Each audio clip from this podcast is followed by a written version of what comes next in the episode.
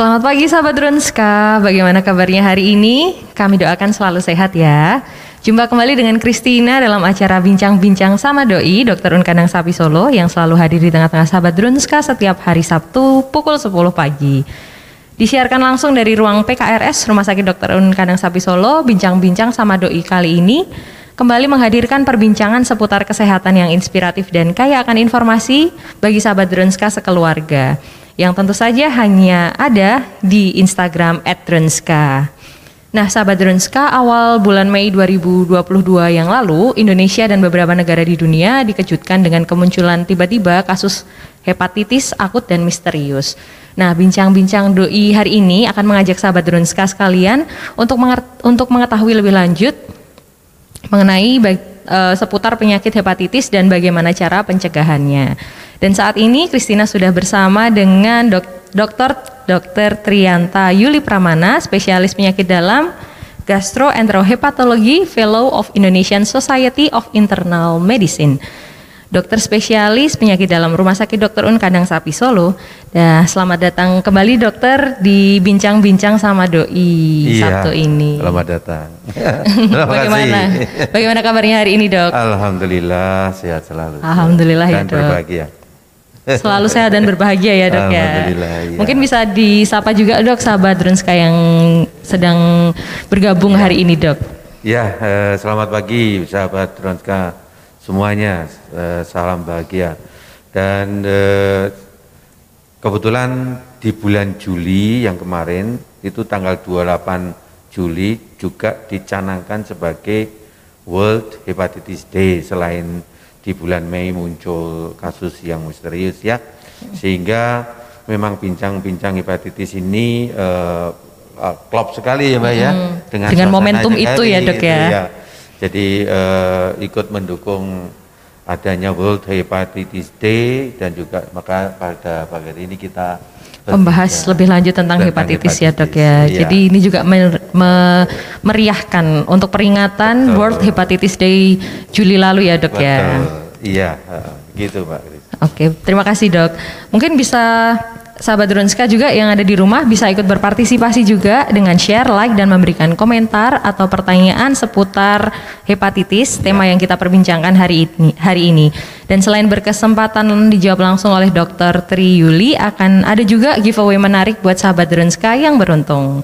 Langsung aja ya dok kita mulai ya. perbincangan ah. seputar penyakit hepatitis hari ini ya dok ya. Iya, makasih Pak Kris. Ya jadi sahabat Drunska sekalian kita tahu bahwa Hepatitis itu eh, terjemahnya sebenarnya adalah adanya peradangan di hepar. Jadi tis ini e, mewakili kata radang ya. Jadi e, misalnya radang sendi artritis gitu ya. E, kemudian karena liver itu hepar makanya hepar yang atau lever yang meradang, hepar yang meradang, hepatitis. Sehingga hepatitis ini adalah suatu kondisi peradangan hati. Peradangan hati itu sendiri bisa akut ya, akut itu ya kondisinya ya, keluhan-keluhannya nemen, klinisnya nemen, mata menjadi kuning gitu muta dan bisa juga menjadi kronik. Kronik di sini sering-sering malah tidak ber gejala begitu Pak Kris, jadi hepatitis gitu ya. Nah, eh, hepatitis sendiri Pak Kris itu penyebabnya eh, bisa infeksi, bisa non infeksi ya. Nah, kalau yang disebut misterius tadi itu ya karena tidak ditemukan penyebabnya. Kalau radangnya itu ditemukan penyebabnya, ya penyebabnya misalnya oleh karena infeksi, itu bisa karena virus, bisa karena bakteri, ya. Kemudian yang non infeksi itu banyak. Bisa karena obat-obatan Mbak Kris, kemudian bisa karena alkohol, bisa karena non alkohol jadi gangguan metabolisme yang orang-orang gemuk gitu semakin populer ya pada waktu kita dilakukan USG kemudian ditemukan fatty liver gitu.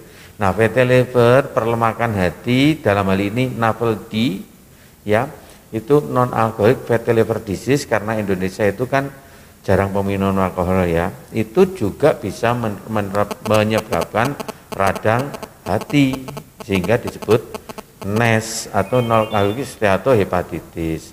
Bisa juga itu juga semakin banyak ini suatu autoimun serangan autoimun autoimun hepatitis. Kemudian oleh karena su, uh, ketidaklancaran aliran empedu kemudian ketidaklancaran aliran vena dan lain sebagainya. Jadi eh, hepatitis sendiri eh, bukan hanya disebabkan oleh virus. Memang yang pop, cukup populer adalah virus hepatitis B, hepatitis C gitu. Tetapi yang non infeksi juga ada. Begitu Mbak Grace. Baik, ya, Dok. Jih, jih. Lalu untuk penyakit hepatitis sendiri ini uh, apa yang terjadi di dalam diri seseorang yang terkena hepatitis Oke. ini, Dok?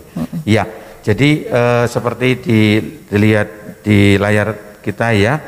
Jadi penyebab tadi kota-kota itu kan penyebabnya ya, penyebabnya bisa bisa virus, HPV, hepatitis B dan C itu yang paling populer, bisa alkohol, bisa kegemukan itu yang paling populer ya.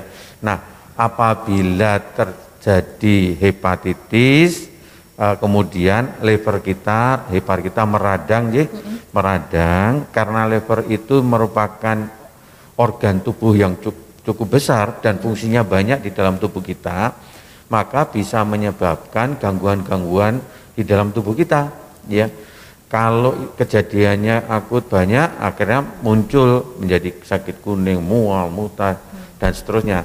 Tetapi kalau kejadian pelan-pelan ya, pelan-pelan dan kadang-kadang tidak tidak kita rasakan, maka e, liver bisa mengalami perubahan pelan-pelan yang tadinya normal gitu menjadi cirrhosis dan bisa muncul kom komplikasi Mbak Grace gitu. Ya, ya. Gitu. Mungkin buat uh, apa? Untuk yang awam, Dok, untuk sitrosis ya, Dok ya. Sirosis. Sirosis itu apa ya, Dok? Ya, ya.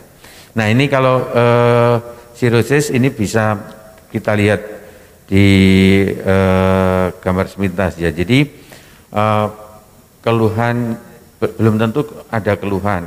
Kalau tidak ada keluhan kita tidak terasa, tetapi ternyata lever kita ada gangguan, ya itu uh, bisa menjadi semakin tahu-tahu uh, sebetulnya sih bukan sebetulnya kalau diteliti bukan tahu-tahu. Jadi misalnya ada keluhan seperti sakit mah gitu ya, mm. seperti sakit mah Mbak Garis. Mm. Itu dan kita berubah juga, itu mah mah gitu. Nah, e, diobati tapi kok nggak sembuh-sembuh, tahu e, kaki kita ternyata terus menjadi bengkak, perut menjadi besar. Oh, kemudian e, munek-munek mutah ternyata ada darah gitu ya. Mm. Seperti gambar. Nah, itu sering-sering e, oleh karena liver sudah terlanjur mengeras hmm. menjadi si hmm. sehingga terbentuk asites itu e, cairan perut yang membesar tadi hmm. ya itu e, kita nyebutnya asites secara hmm. berbahasa jadi begitu nah e, sehingga sehingga kalau e, kita seperti kita lihat bahwa hmm. e, kalau kita ada keluhan mual ya hmm. keluhan mual-mual kita kemudian nggak nyaman di perut, hmm. orang umum menyebutnya sakit mah hmm. gitu. Itu memang sebaiknya sebaiknya dipastikan hmm. apakah ada kelainan e, liver atau bukan begitu. Ya, hmm. tidak uh, tidak boleh sakit mah itu, mah saja itu. Sebaiknya tidak begitu. Hmm. Ya memang hepatitis sendiri itu selain mual mutah kalau aku tadi Mbak Kris -hmm. itu bisa bisa panas gitu, mm kemudian e, ngelemper tidak berdaya atau patik, mm hilang nafsu makan gitu. Bahkan kadang-kadang perut menjadi sakit, mm nyeri, e, sendi-sendi nyeri gitu ya. Nah kemudian muncul warna kuning, mm si jaundice itu kalau gejalanya jelas khas gitu. Tetapi kalau tidak khas itu sering-sering hanya mual dan mual-mual gitu, mual nggak nyaman di perut gitu, ya gitu. Nah kalau begitu memang memang harus dipastikan apakah ada hepatitis atau tidak ya, Dok, gitu. Ya betul betul.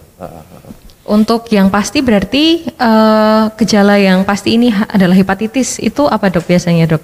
Eh, Gejala awalnya dok. Kadang kadang tidak menimbulkan gejala seperti ini. Mm-mm. Seperti eh, berkegiatan biasa, memimpin rapat biasa, cuman mual, tidak khas gitu. Mm-mm. Kadang memang kadang-kadang betul-betul tidak khas. Bahkan bahkan hepatitis virus B itu kan sering sekali begini. Mm-mm. Eh, pada waktu screening mau melamar pekerjaan gitu, Mm-mm. eh, ikut pergi ke Korea misalnya, ke Taiwan gitu, kemudian di medical HBsAg positif gitu, Mm, atau mau donor darah gitu ya, mau donor darah dicek darahnya HBsAg positif gitu. Loh. Padahal saya nggak ada keluhan apa-apa gitu ya. Nah kalau HBsAg positif berarti iya dia kena hepatitis B. begitu. Jadi memang tidak khas Mm-mm. sehingga sehingga eh, kalau ada eh, satu rumah tangga yang HBsAg positif walaupun eh, yang lainnya itu tidak ada gejalanya sebaiknya di dicek semuanya, HBsAg-nya screening screening untuk cek HBsAg dan anti HCV terutama HBsAg ya Mm-mm. untuk memastikan bahwa HB, eh, tidak ada virus hepatitis B karena memang kadang-kadang betul-betul tidak ber tidak bergejala. bergejala ya, Dok, ya? Iya, iya tidak bergejala. Harus dipastikan. Nah, yang terpenting sekali adalah kalau ada keluhan sakit mah itu memang harus dipastikan. Harus dipastikan ya tidak ada hepatitis. Nah, itu menjadi penting sekali.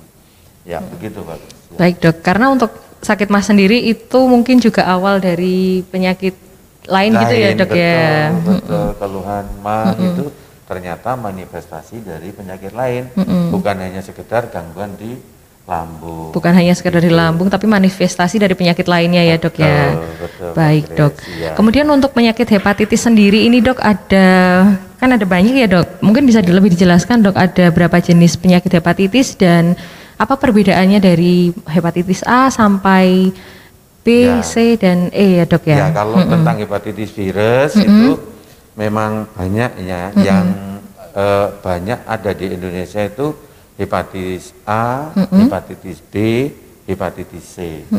Ya, hep- virus yang lain jadi D dan E itu eh, tidak terlalu banyak. D itu biasanya ada bersamaan dengan hepatitis B.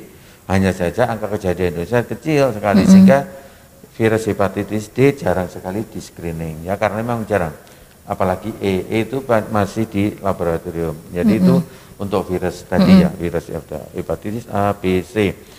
Virus hepatitis A itu biasanya eh, kalau terkena itu masuk ke fase akut ya. Jadi eh, badan tidak nyaman luka. Kalau dicek SGOT SGPT-nya tinggi sekali Mm-mm. bisa seribu, dua ribu begitu ya. Gitu. Akan tetapi dengan pengobatan yang baik, hepatitis A itu di- dinyatakan bisa sembuh sempurna. Nah, untuk hepatitis B dan hepatitis C itu eh, sering paling sering yang menyebabkan menjadi hepatitis virus kronik.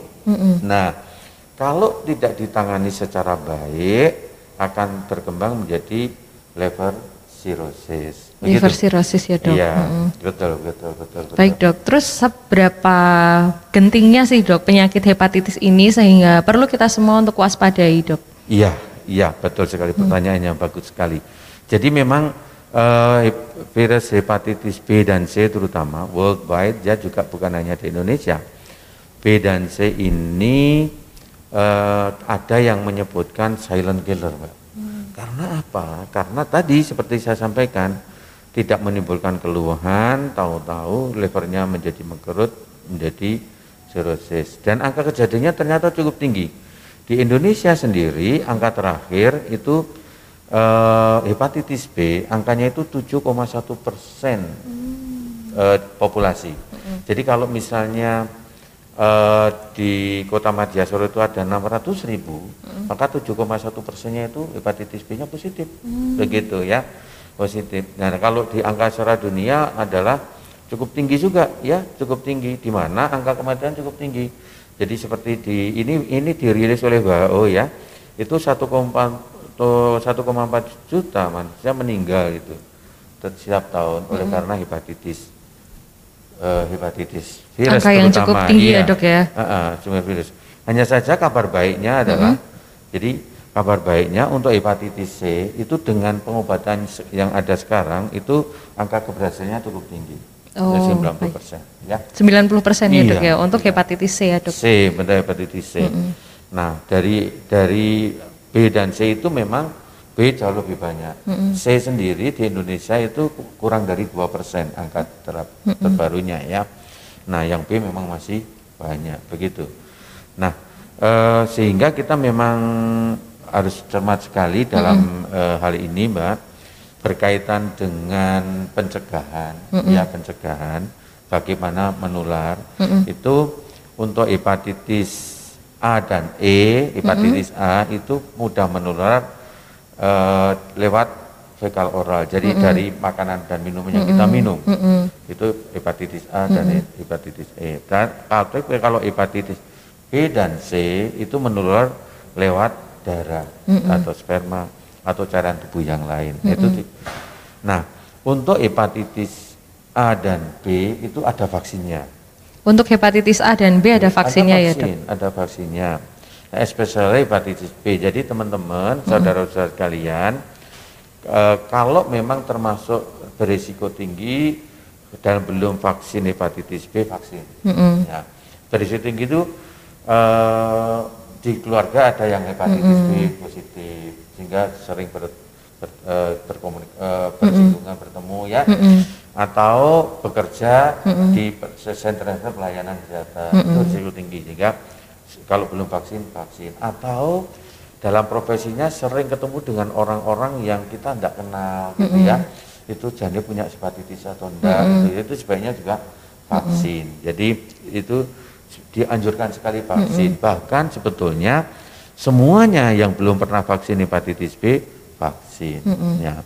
Kalau untuk bayi sejak tahun 2010 di Indonesia memang sudah ada program vaksin untuk bayi hepatitis B. Jadi kalau kelahiran tahun 2010 ke sini hepatit, bayi hepatitis B sudah vaksin. Jadi ini untuk pencegahan supaya angka kejadian hepatitis virus itu turun signifikan. Secara signifikan ya, Dok, begitu, ya. begitu, Mbak. Ya, ya. Untuk faktor risikonya berarti apa aja nih dok dari penyakit hepatitis ini dok? Ya, eh, ya eh, sumber penularan pertama. Jadi, jadi misalnya eh, adanya yang kena hepatitis B di dalam satu rumah kan penularan. Nah kemudian tempat pekerjaan kita, lingkungan kita gitu. Kalau kita bekerja di center-center pelayanan kesehatan, apa kita masuk di faktor resiko. Nah, jadi eh, sesungguhnya karena Indonesia itu endemis hepatitis virus B maupun C, sesungguhnya kita itu hidup di daerah yang berisiko kena hepatitis B. Sehingga sehingga sering sekali ya, sering kali kita ketemu dengan eh, pasien-pasien yang mendadak waktu check up ketemu HBsAg. Lah di keluarga ada enggak, enggak ada itu dok dari mbah, bule, tante enggak ada yang sakit hepatitis B gitu. Makanya saya juga kaget waktu mau donor kok tahu-tahu saya diberitahu HBsAg saya positif. Nah, kenapa begitu? Ya karena kita hidup di daerah yang endemis hepatitis B. Sehingga sesungguhnya kembali lagi bagi bagi eh, sahabat Dronska yang belum vaksin bisa vaksin hepatitis B dan alhamdulillah di rumah sakit eh, Unkansa itu sudah bisa eh, Vaksin. melayani vaksin hepatitis B. Betul, Jadi monggo ah, ah. datang aja eh, eh, anu mau ik- ikut program vaksin ya gitu nanti kan bisa Bisa, dilayani dengan baik di sini. Iya. Iya. eh. Nanti bisa hubungi ke rumah sakit saja jika Ya, membutuhkan betul, vaksin betul, hepatitis ya dok ya. Betul sekali. Dan ini sudah terpantau sudah banyak sahabat Drunska yang masuk dok dan sudah memberikan banyak pertanyaan. Mungkin kita bisa bacakan satu persatu juga Iya, ya dok ya mari, pertanyaannya mari, ya dok. mari, mari.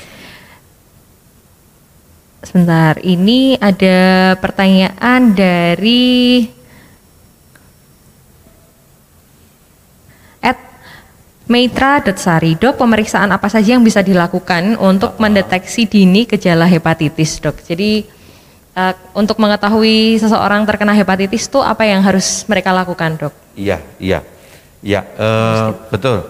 Jadi uh, kalau usia 30 tahun belum mm -hmm. pernah medical check up, sekarang kan uh, dulu itu 40 tahun, mm -hmm. sekarang 30 tahun. Tidak ada keluhan apa-apa usia 30 tahun dianjurkan uh, medical check up mm -hmm. standar paling tidak. Nah, nah dalam medical check up itu kita akan mendapatkan data tentang uh, liver function test mm -hmm. SGT SGPT. Mm -hmm. Nah kalau memang kemungkinan ke arah hepatitis SGT SGPT-nya akan meningkat. Mm -hmm. Di dalam medical check up itu juga biasanya screening HbA1c juga dikerjakan. Mm -hmm. Jadi mungkin paling sederhana itu Medical nah, check up ya dok ya. Dari pernah. tes laborat ya dok ya. laborat. Kalau belum pernah sama mm -hmm. sekali usia mm -hmm. 30 tahun belum pernah ada keluhan apa-apa gitu. Mm -hmm. Monggo ada apa-apa. Mm -hmm. Untuk data dasar. Mm -hmm. Nah, kemudian tadi seperti yang kita diskusikan, mm -hmm. kalau ada keluhan lo kok sekarang kok gampang sakit mah ya mm -hmm. gitu kok mm -hmm. aduh apa perlu pekerjaan ya nah, selain itu mm -hmm. selain itu cek SGT SGPT-nya mm -hmm. Kalau naik sedikit screening untuk hepatitis virusnya, mm -hmm. HBsAg dan anti HCV. Mungkin mm -hmm. begitu ya. Oke okay, dok. Iya sahabat Transkar. Kalau ya. dari uh, segi usia mungkin dok atau ada uh, kriteria tertentu nggak sih dok untuk ini seseorang yang lebih beresiko terkena hepatitis, hmm. ini yang tidak seperti itu dok? Ya lebih dari usia mungkin atau gender atau okay. mungkin dari keturunan atau seperti okay. apa dok? Oke. Okay. Jadi untuk daerah endemis, mm -hmm. untuk daerah endemis seperti Indonesia, mm -hmm. pen penurunan hepatitis B dari ibu kepada anak itu cukup tinggi. Cukup tinggi ya dok ya? Cukup tinggi. Bahkan angka yang dipakai oleh WHO itu masih angka 90%. Jadi mm -hmm. uh, kalau ada 100 orang penderita hepatitis B di daerah endemis, maka 90%-nya itu uh, didapat saat bayi mm -hmm. Dan 10% itu tidak dapat saat dewasa. Mm-hmm. Itu angka angka jadi se, eh, sehingga di Indonesia kita itu sekarang uh, pro, ada program ibu hamil untuk di screening untuk hepatitis B mm-hmm. dan HIV-nya. Mm-hmm. Karena apa? Karena ternyata screening ini pen, pen, pendeteksian dini hepatitis B pada ibu hamil dalam konteks untuk menurunkan angka penularan pada bayi mm -hmm. itu menjadi penting banget. Mm -hmm. Jadi, Untuk mendeteksi lebih lanjut iya, angka yang betul, ada di Indonesia ya dok ya. Jadi eh, dan tujuannya adalah menurunkan menurunkan uh, penularan, mm -hmm. menurunkan kejadian. Sehingga kalau tadi pertanyaannya adalah risikonya, mm -hmm. itu ya sejak bayi sampai ini bisa berisiko. Mm -hmm. Kalau ibunya itu hamil HBsAg positif, si bayi berisiko mm -hmm. terkena hepatitis B mm -hmm. dari ibu kan gitu. Nah kemudian dalam perjalanan kehidupan ke, kebetulan salah satu keluarganya HIV positif. Nah anggota keluarga ini berisiko terkena hepatitis B.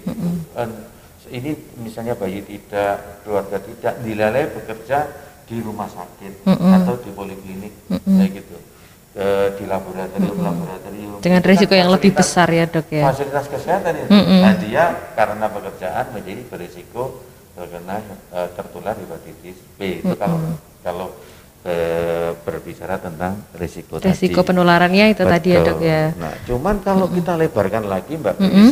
karena kita itu hidup di daerah yang endemis hepatitis mm -hmm. B sesungguhnya memang kita juga berisiko tertular hepatitis mm -hmm. B begitu jadi ya. semua usia dan iya, semua gender semua beresiko ya dok ya. Beresiko. Karena di Indonesia sendiri juga lokasi endemis iya. penyakit ini ya dok ya. Betul, betul, Baik dok. Betul sekali.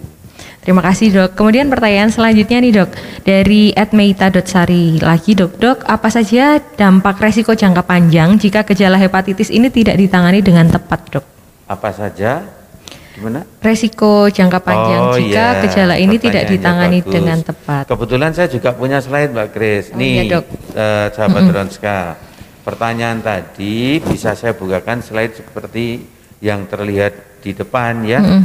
uh, ini hepatitis B. Hepatitis B eh, kalau tidak penanganannya tidak terjadi penanganan secara baik maka akan menjadi infeksi kronik hmm. ya.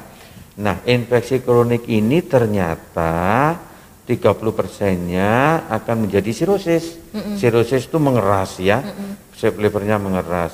Akan tetapi menjadi, menjadi catatan yang penting. Mm -mm. Infeksi kronik hepatitis B ini kalau tidak mendapatkan terapi yang baik bisa langsung tumbuh menjadi tumor liver. Hmm. HCC itu hepatoseluler karsinoma, itu tumor liver. Hmm. E, sehingga kalau kita ketemu tumor liver kok usia masih relatif muda, usia 47, 45 tahun kok ada tumor di liver primer gitu ya. Itu harus dilacak hepatitis B-nya. Kemungkinan besar dia oleh karena hepatitis B begitu. Karena memang dari chronic infection tidak harus lewat sirosis, bisa tumbuh langsung jadi tumor. Nah, yang tumbuh sirosis tadi itu bisa juga menjadi tumbuh menjadi tumor lever, ya, tumor lever. Dan kalau tidak ada penanganan penanganan lebih baik, ya, anu, uh, uh, terakhirnya ya dead Hmm, ya, jadi ya, begitu ya. menikah. Hmm. Nah, sirosis sendiri bisa eksaserbasi akut menjadi hmm. liver failure. Jadi uh, lebih lanjut itu juga decompensated dan hmm. seterusnya itu untuk hepatitis B. Hmm. Nah, kalau yang ini perjalanan hepatitis C. Hmm. Hepatitis C juga berkembang seperti itu. Hanya saja untuk hepatitis C itu uh, tidak tidak ada yang langsung menjadi tumor, mm -hmm. uh, menjadi kronik, kemudian liver cirrhosis, mm -hmm. menjadi liver cirrhosis, kemudian dekompensata, menjadi mm -hmm. risiko menjadi tumor. Angka mm -hmm. kejadiannya 1 sampai empat persen per tahun jadi mm -hmm. tumor liver. Itu kalau tidak mendapatkan uh, pencermatan terapi mm -hmm. dengan baik. Gitu mm -hmm. Mbak Kris. Ya. Namun untuk dari uh, hepatitis B dan C ini sebenarnya bisa sembuh juga ya dok ya? Iya bisa sembuh, mm-hmm. betul sekali. Betul sekali statement Hepatitis tadi. A dan E juga tadi ya dok ya? Iya, itu juga jadi bisa kalau sembuh hepatitis ya, dok? A mm-hmm. itu kan memang manifestasinya akut, sklerodermanya mm-hmm. bisa 2000, mm-hmm. 3000 gitu Mbak Grace. Nah, kemudian menjadi kuning juga, mm-hmm. warna tinggi mutang-mutang mm-hmm. makan gitu ya. Ternyata kemudian dicek ternyata uh, IgM anti HHV-nya positif, mm -hmm. HBsAg negatif, anti HCV negatif begitu mm -hmm. ya. Nah, itu diagnosis hepatitis A. Kalau mm -hmm. hepatitis A begini, statistically mm -hmm. fase akutnya teratasi dan mm -hmm. dia sembuh sempurna, tidak menjadi kronik dan tidak menjadi sirosis. Mm -hmm. Nah, kalau hepatitis B dan hepatitis C mm -hmm. itu bisa berisiko menjadi sirosis dan tumor liver. Mm -hmm. Dua penyakit ini diobati secara baik, insya Allah mm -hmm. Uh, anu kejadian sirosis dan tumor liver bisa dicegah, mm -mm. bisa dicegah uh, dengan obat-obatan, mm -mm. dengan perawatan yang baik. Mm -mm. Sehingga di Kemenkes sendiri, mm -mm. juga di program BPJS ya, itu ada obat-obat yang untuk penanganan hepatitis B. Kemudian Kemenkes membuat program untuk hepatitis C mm -mm. gitu. Kenapa? Karena ternyata obat yang baru dari hepatitis C ini yang masuk kelompok DAA, mm-hmm. direct uh, acting antiviral, mm-hmm. itu untuk hepatitis C angka kesembuhannya tinggi sekali. Uh, bahkan ada yang menyebut 99 sekian anu uh, teratasi sembuh gitu. Mm-hmm.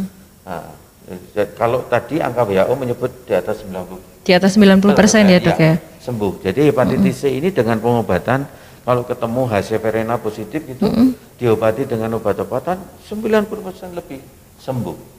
Bisa sembuh. Uh, kemungkinan sembuhnya 90% lebih bahkan ke 98% ya dok betul, ya? Betul, betul. Nah, mm -hmm. sehingga uh, eh, WHO sendiri mm -hmm. mencanangkan target uh, dunia itu bebas virus hepatitis tahun 2030. 2030.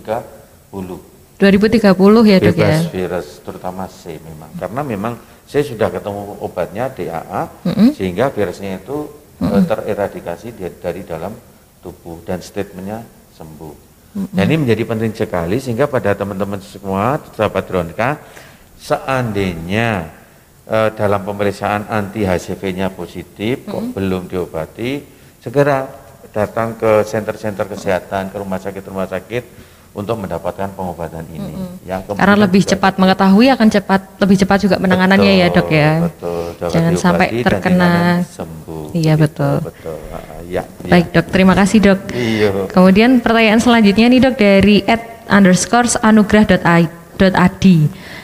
Dok, kapan sebaiknya gejala hepatitis ini diperiksakan ke dokter? Jadi kapan seseorang eh, perlu untuk eh, melakukan konsultasi sama dokter, perlu periksa sama dokter dok? Iya. Apakah harus nunggu gejala dulu atau Iya. bagaimana dok? Iya, ya sesegera mungkin, sesegera mungkin. Jadi seperti tadi, tidak tidak harus menunggu ada gejala kuning, tidak harus menunggu, tidak, jangan, jangan, jangan. Eh, bahkan, bahkan ya teman-teman sekalian, kalau belum pernah screening untuk HBsAg, screening, gitu.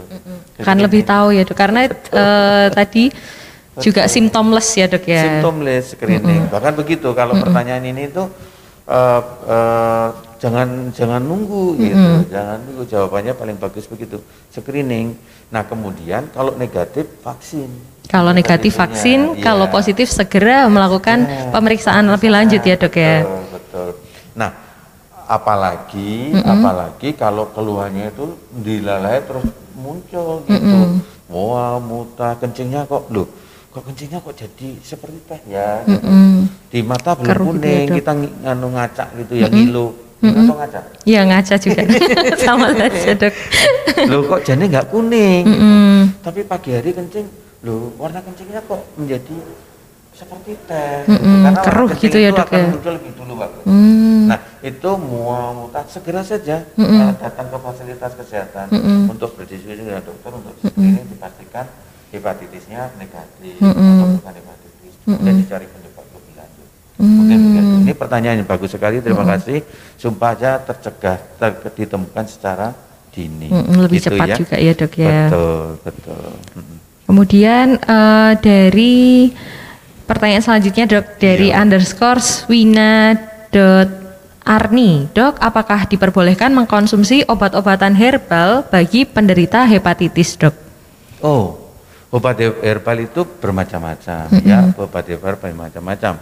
Bahkan hepatoprotektor itu majority adalah obat herbal Hmm, atau obat obat eh, herbal yang kemudian dipilih saat aktifnya menjadi fitofarmaka. Itu hepatoprotektor kebanyakan itu. Eh, sehingga jawabannya adalah ya tergantung obat herbalnya. Nah, secara umum boleh, secara umum boleh. Jadi kalau eh, memang herbal itu sudah punya bukti-bukti dia eh, memperbaiki fungsi hati. Dan ini kan jenisnya banyak banget. Iya, heeh, betul. Kalau dari penyakit hepatitis sendiri, dok, bagaimana prosedur pengobatan yang harus dijalani oleh seseorang yang terkena penyakit hepatitis ini, dok? Iya, iya, iya. Jadi eh, kalau eh, terkena hepatitis satu dipastikan dulu penyebabnya. Tadi kan penyebabnya banyak ya. Ada yang infeksi, ada yang non infeksi. Itu Eh, di, di, dipas- ya dipastikan dulu. Ya, oh ya, ya jenengan kena hepatitis karena ada kriterianya. Eh, laboratoriumnya OTPT-nya naik, bilirubinanya naik, gitu ya, gamma GT naik, ya berarti hepatitis. Nah, kemudian kita pastikan kita pastikan penyebabnya gitu. Nah, kalau penyebabnya oleh karena virus, virus B atau virus C kita kelola sebagai penyakit virus B dan C. Itu ada obatnya dan ada ada ada guideline untuk mengobatinya.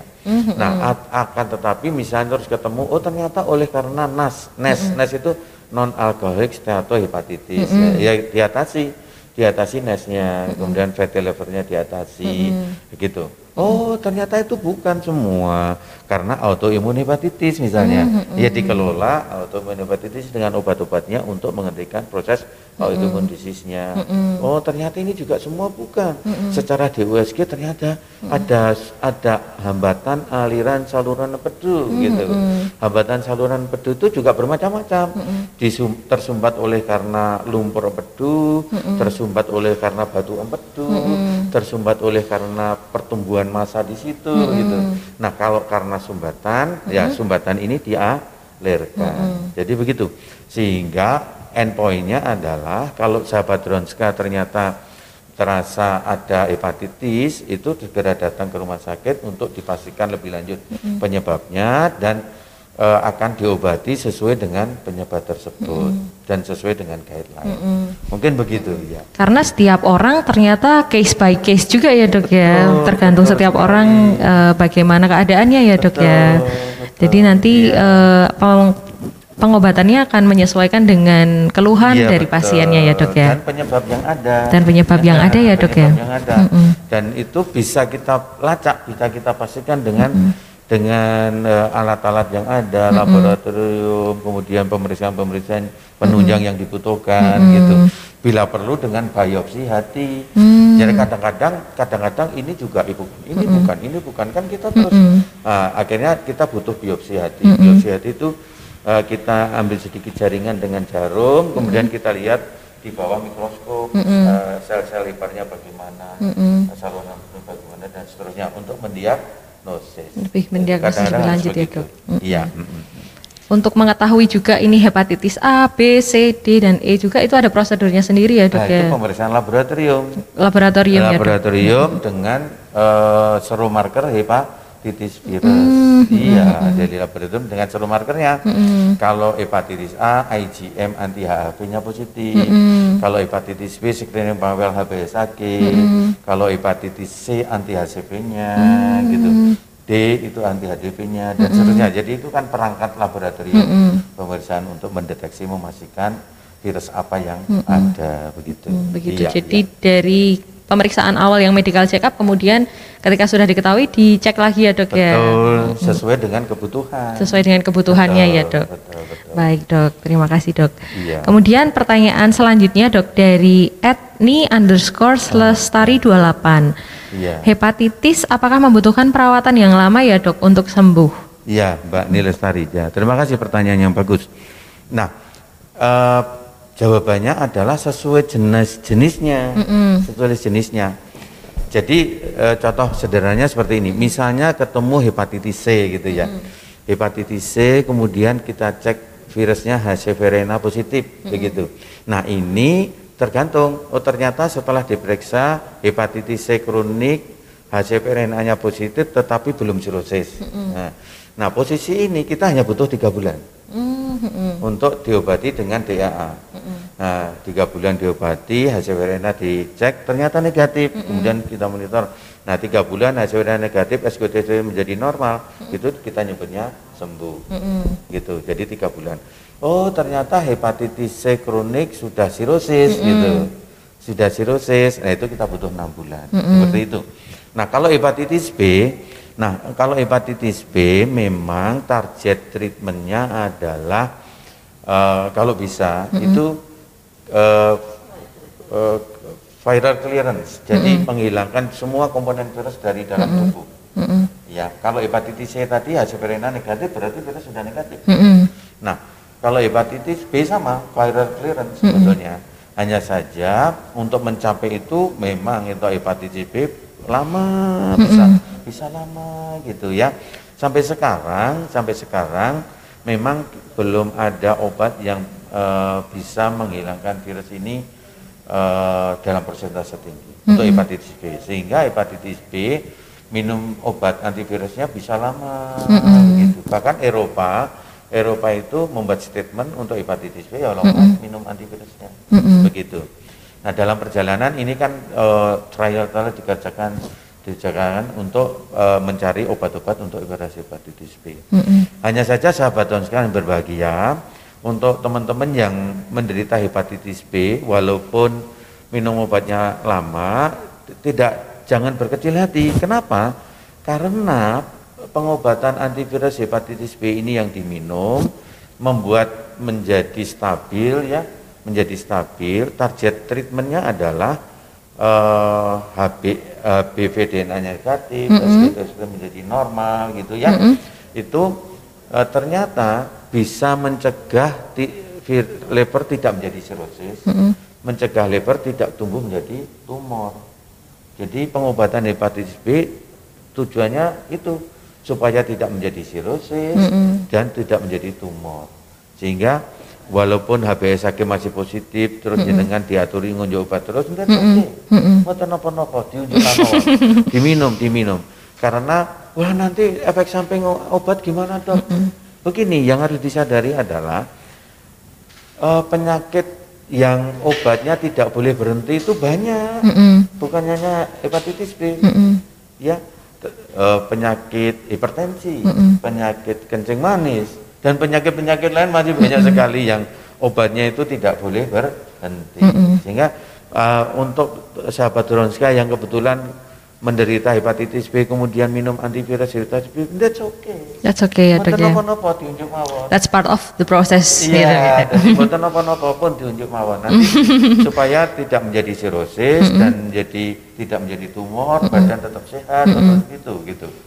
Jadi eh, untuk hepatitis B memang sering butuh waktu yang lama. Cukup lama ya dok ya. Terkhusus Betul. untuk hepatitis B saja ya dok ya. Betul, Untuk yang hepatitis A, A itu ah, insya Allah cepat. Begitu akut tarasi OTPT kemudian normal itu sembuh. Walaupun anti HPV masih positif tapi dia sembuh karena tidak menjadi kronik.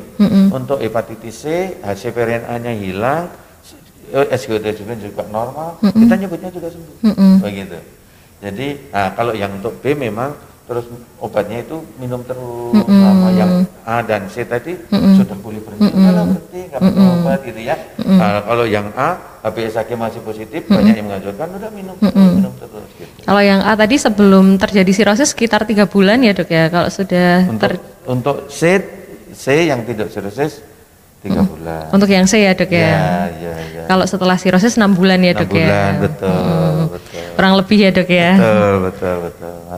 Jadi untuk yang apa eh, sahabat Runska yang mungkin eh, terkena hepatitis B, it's okay ya dok ya Nah, untuk oke, mengkonsumsi oke. obat eh, secara Antivirus, berkala ya dok iya, ya, karena betul. itu adalah proses ya betul. penyembuhan juga ya dok ya. betul sekali Baik dok, terima Iya, kasih iya. dokter. Kemudian pertanyaan selanjutnya dok dari eh, underscores anugrah.id.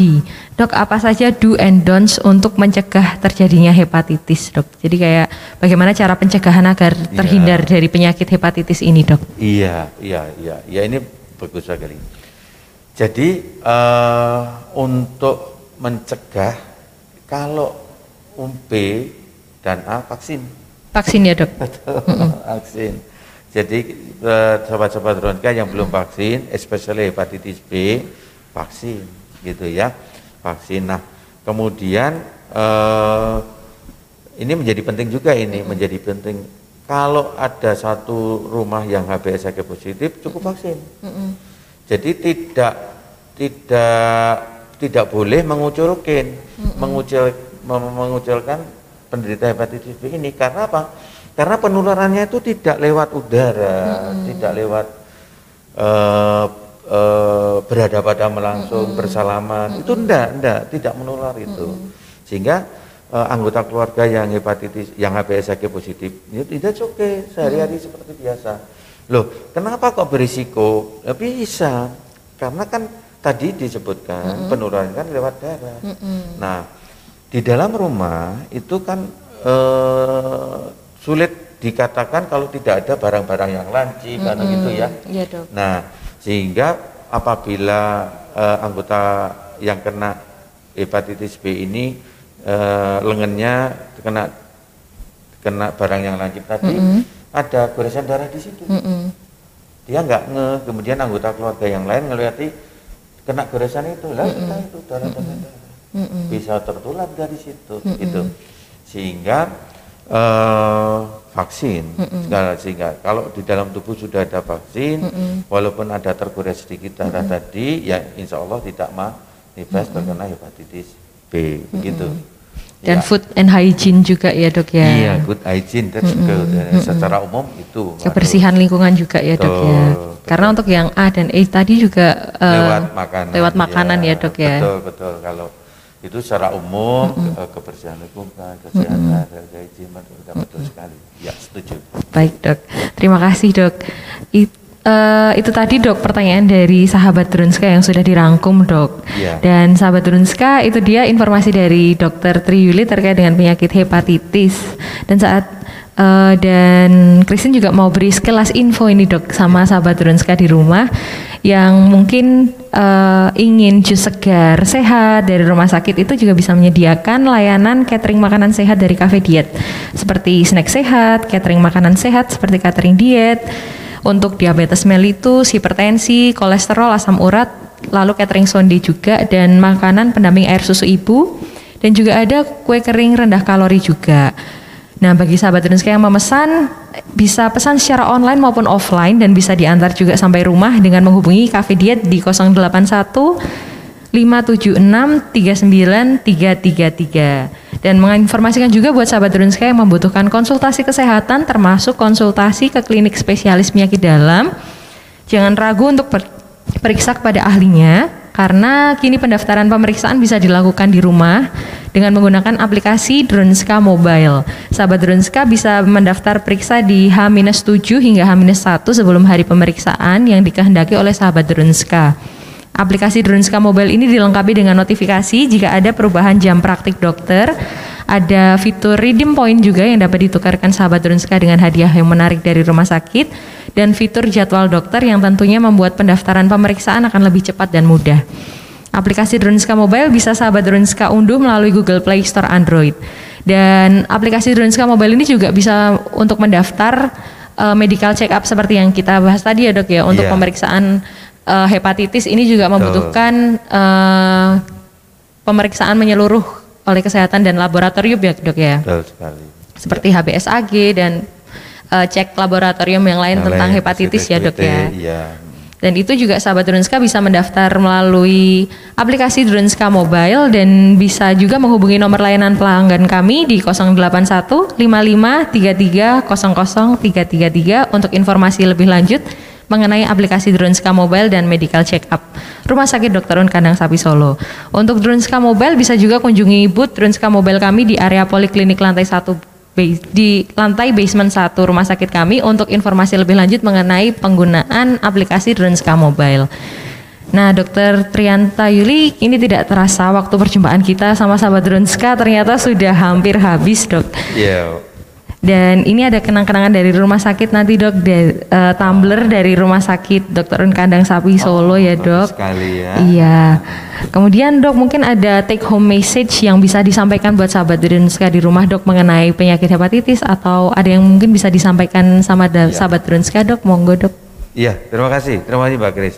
Sahabat Drunska yang berbahagia, uh, Indonesia itu termasuk daerah endemis untuk hepatitis virus ya. Sehingga e, untuk teman-teman yang belum vaksin vaksin. Walaupun tidak termasuk pada kelompok berisiko. Nah e, untuk teman-teman yang kebetulan ada masuk pada kelompok berisiko ya dan belum vaksin menyempatkan diri. Lebih menyempatkan diri untuk vaksin. Nah di sisi lain untuk teman-teman Dronska yang terkena hepatitis virus sudah terlanjur ketahuan HBsAg positif, anti HCV positif, mm -hmm. walaupun belum ada keluhan, jangan terlupa, jangan terlupakan eh, eh, ber, secara periodik ya, mm -hmm. untuk direvaluasi, direvaluasi. Mm -hmm. Nah, kemudian untuk teman-teman Dronska yang lain yang kebetulan ter, terlanjur terkena mm -hmm. baik hepatitis B maupun hepatitis B jangan berkecil hati mm -hmm. karena memang e, dua virus ini sudah ada obatnya dan minumlah obat secara teratur mm -hmm. insya Allah tidak berkembang menjadi sirosis mm -hmm. pun pula tidak tumbuh menjadi tumor lever mm -hmm. semoga sehat selalu demikian Pak Grace Terima kasih iya. banyak Dokter Triuli untuk informasi seputar penyakit hepatitis yang sudah dibagikan bersama dengan kami. Kemudian uh, terima kasih juga buat sahabat Drunska di rumah yang sudah setia mengikuti dari awal hingga akhir. Dan pemenang giveaway akan diumumkan besok melalui Instagram TV @drunska. Jadi tetap ikuti sosial media kami di Facebook, Instagram, Spotify, dan YouTube kami di @drunska. Serta di website kami di www.drunska.com untuk informasi kesehatan terkini dari Rumah Sakit Dr. Ulun Kandang Sapi Solo. Terima kasih bagi sahabat Drunska yang selalu setia mendukung dan bergabung bersama kami di kegiatan Bincang-Bincang sama Doi. Selamat melanjutkan aktivitas, jangan lupa tetap mematuhi protokol kesehatan dan terus menjaga pola hidup yang bersih dan sehat. Tetap semangat dan sehat selalu ya sahabat Drunska sekalian. Saya Kristina, mohon maaf juga jika ada salah kata atau ucap yang saya sampaikan. Sampai jumpa di acara Bincang-Bincang sama Doi selanjutnya. Bye-bye. 哎。